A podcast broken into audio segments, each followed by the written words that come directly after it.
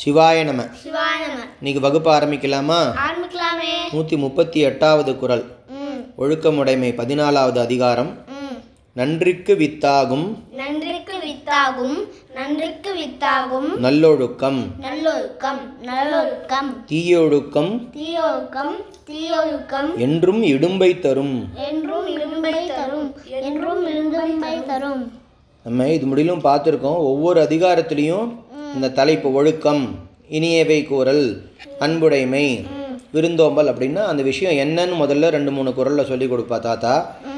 அதுக்கப்புறமா அதை கடைப்பிடிக்கிறதுனால நம்மளுக்கு என்னென்னலாம் நன்மை வரும், படித்தவங்க, பண்பாளர்கள், பெரியவங்கள்லாம் நம்மளை எப்படி மதித்து நடந்துப்பாங்க, உனக்கு ஒரு பெருமை வரும், உயர்வு வரும், இந்த ஜென்மத்தில் மட்டும் இல்லாமல் அடுத்த ஜென்மத்துலேயும் நீ நன்னா இருப்ப அப்படின்னு, உன்னோட வம்சமே நன்னா இருக்கும், அதெல்லாம் உனக்கு சொல்லி கொடுப்பார்.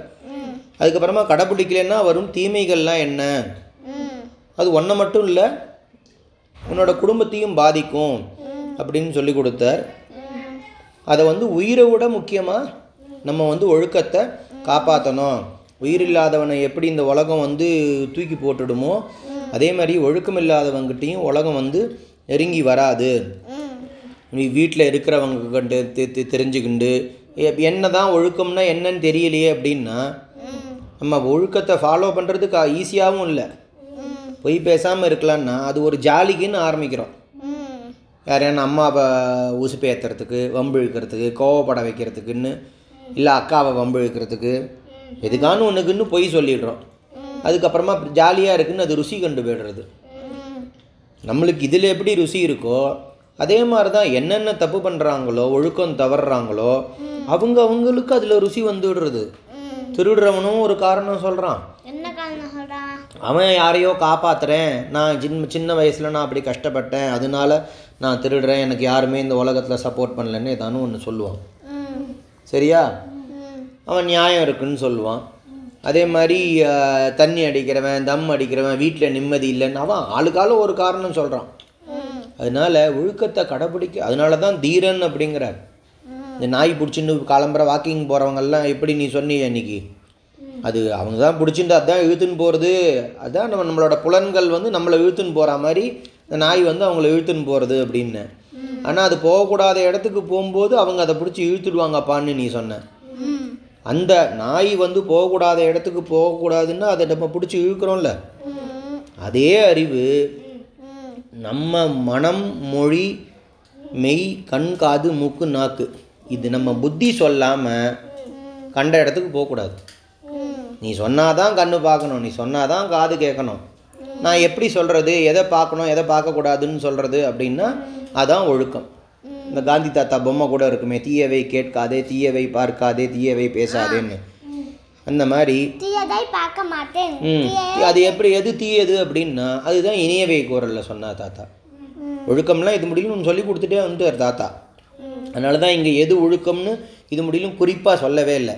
பொய் பேசாமல் இருன்னு சொல்லி கொடுத்துருக்கார், அன்பாக இருன்னு சொல்லி கொடுத்துருக்கார், இனியவை கூறல் சொல்லியிருக்கார், இனிது நோக்கணும்னு சொல்லியிருக்கார், க கனிவாக பா பேசணும் அப்படின்னு சொல்லி கொடுத்துருக்கார், முகம் தெரியாமல் சாப்பாடு போடணும், டெய்லி யாருக்கான சாப்பாடு, எல்லாம் தர்மத்தோட ஒரு முதல் படி தானே ஒழுக்கம். எச்ச பண்ணாமல் இருக்கிறது, சுத்தத்தில் சேர்ந்தது. சரியா, எச்ச பண்ணாமல் இருக்கிறது, நகம் கடிக்காமல் இருக்கிறது, கடித்த பொருளை அடுத்தவங்களுக்கு கொடுக்காமல் இருக்கிறது, நம்ம சாப்பிட்ட மிச்சத்தை, சாப்பிட்ட இடத்த சுத்தம் பண்ணி வைக்கிறது, சாப்பிட்ட பாத்திரத்தை சுத்தம் பண்ணி வைக்கிறது, அம்மாவுக்கு ஹெல்ப் பண்ணி வைக்கிறது, காலம்புரை சீக்கிரமாக எழுந்துக்கிறது. எழுந்த உடனே அவ்வியார் பாட்டி எல்லா ஒழுக்கத்தையும் சொல்லி கொடுத்துட்டு போயிருக்கா ஒரு ஒரு லைனில். அறம் செய்ய விரும்பு, ஆறுவது சீனம், ஏழ்வது கரவேல், அப்புறம் காங்காச்சாலை, எல்லாத்துலேயும் சொல்லி கொடுத்துருக்கா. சரியா, அந்த மாதிரி ஒழுக்கத்தை பற்றி இந்த தாத்தாவும் சொல்லி கொடுத்துருக்கா, நிறைய பேர் சொல்லி கொடுத்துருக்கா, நம்ம சாஸ்திரங்களும் சொல்லியிருக்கு. எதில் வேணாலும் போய் படிச்சுருந்தாலும் ஒழுக்கம்தான் நம்மளுக்கு துணையாக இருக்கும். படிப்பை மறந்து போனால் கூட நம்ம திருப்பி படிச்சுக்கலாம். பள்ளி க படிப்பு தான் ரொம்ப முக்கியம். அதையே மறந்து போனால் கூட நம்ம திருப்பி படிச்சுட்டுலாம். ஆனால் நம்ம என்ன பிறந்திருக்கோமோ, எந்த வம்சத்தில், எந்த குலத்தில், அதுதான் நம்ம சொன்னோம் தனி மனித ஒழுக்கம், சமுதாய ஒழுக்கம்னு ரெண்டு பிரிவு. தனி மனிதம்னா நாலு பருவங்கள், படிக்கட்டுகள், படிக்கிற பருவம், அப்புறம் கல்யாணம் பண்ணி குடும்பம் நடத்துகிற பருவம், அப்புறம் குழந்தைங்கள்கிட்ட கல்யாணம் ஆனதுக்கப்புறமா அவங்களுக்கு பொறுப்பை ஒப்படைச்சிட்டு நம்ம வந்து அதுலேருந்து ஒதுங்கி நிற்கிற பருவம், அதுக்கப்புறமா வந்து எல்லாரையும் இந்த உலகமே என்னோடய குடும்பம் அப்படின்னு நம்ம குழந்தைங்களுக்குன்னு எப்படி பொருள் சேர்த்தோம், அதே மாதிரி எல்லாத்தையும் இந்த குழந்தைங்களுக்குன்னு உலகத்தில் இருக்கிற எல்லாருக்காகவும் நம்ம நம்மளோட பொருளெல்லாம் தியாகம் பண்ணுறது, சந்நியாசம். முதல்ல இருக்கிற நியாசம் வந்து எல்லாத்தையும் எடுத்துக்கிறது நம்மளுக்கு நம்மளுக்குன்னு.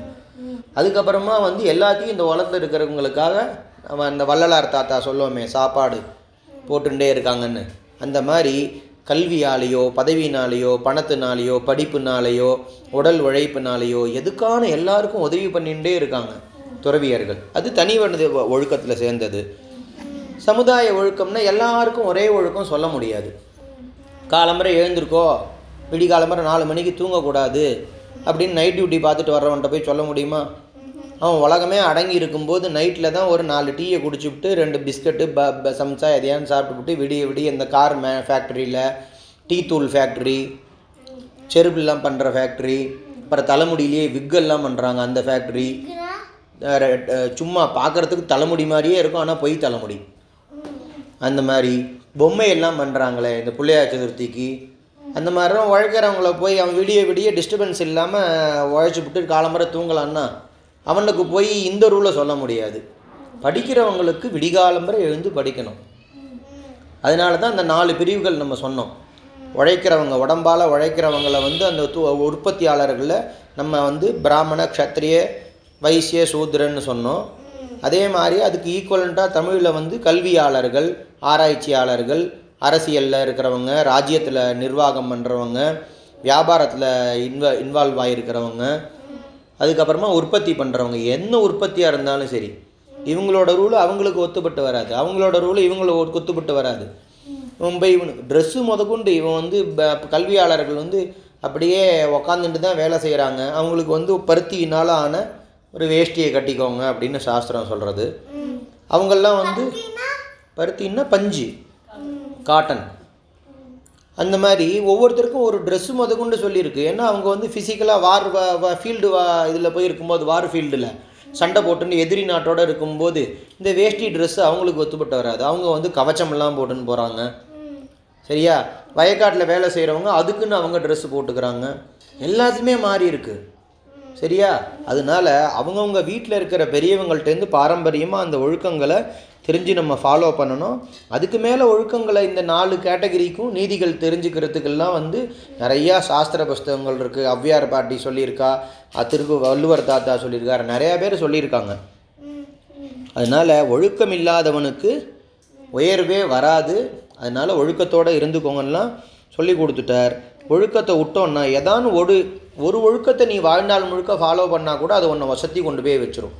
அதே மாதிரியே ஒரு கெட்ட பழக்கத்தை நீ ஃபாலோ பண்ணால் கூட உனக்கு வராத படியெல்லாம், உனக்கு சம்மந்தமே இல்லாததெல்லாம் போய் நீ மாட்டிப்ப அப்படின்னு இல்லாமல் சொல்லி கொடுத்தார். இப்போ என்ன சொல்கிறார் தாத்தா? நன்றிக்கு வித்தாகும். இந்த இடத்துல நன்றி அப்படின்னா வந்து நல்லது, உனக்கு வரப்போகிற நன்மை. வித்து அப்படின்னா விதை, சீடு. இப்போ இன்றைக்கி ஒரு மா மாம்பழத்தை சாப்பிட்டுட்டு கொட்டையை விதைக்கிறோம் நம்ம. அது உடனே பக்கத்துலேயே உட்காந்துட்டு இருந்தால் ரெண்டே நிமிஷத்தில் அது என்ன டூ மினிட்ஸ் பாப்கார்ன், உடனே அதுலேருந்து மாம்பழம் வந்துடுமா என்ன?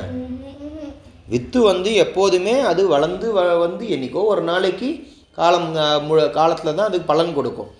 அதே மாதிரி நீ இன்றைக்கி கஷ்டப்பட்டாவது நீ நல்ல ஒழுக்கத்தை ஃபாலோ பண்ணினீன்னா, இந்த இந்த பையன்லாம் அப்படி தானே, நச்சிகேதன்லாம் மூணு நாள் கஷ்டப்பட்டுன்னு இருந்தான். அவர் வரவே இல்லாமல், சாப்பாடு தூக்கம் இல்லாமல் யம தர்மராஜாட்ட போய்.